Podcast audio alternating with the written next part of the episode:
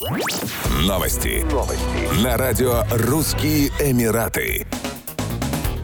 В Дубае построят первую плавучую мечеть с подводным молитвенным залом, сообщили в местном департаменте по делам ислама и благотворительной деятельности. Стоимость проекта, который будет реализован на Дубайском водном канале, составит 55 миллионов дирхамов, 15 миллионов долларов. Задача нового мегапроекта – развитие сектора религиозного туризма. Благодаря ему Эмират надеется привлечь больше путешественников, в том числе мусульман. Здание мечети будет трехэтажным, один из этажей будет находиться под водой. Мечеть будет одновременно вмещать до 75 верующих. Два надводных этажа будут предназначены для исламских лекций и семинаров. При этом уточняется, что мечеть будет открыта для представителей всех вероисповеданий, которым, однако, на ее территории придется одеваться и вести себя соответственно исламским обычаям и традициям.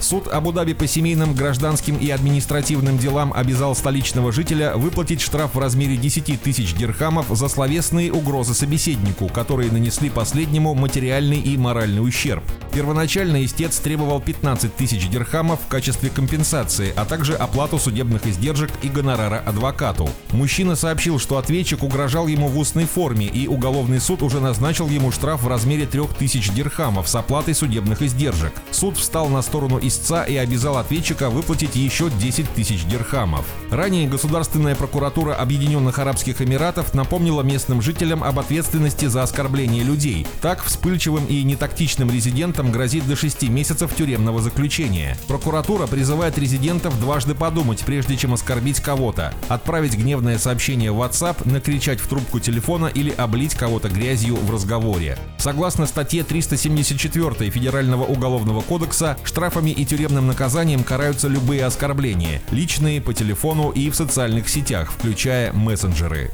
Еще больше новостей читайте на сайте RussianEmirates.com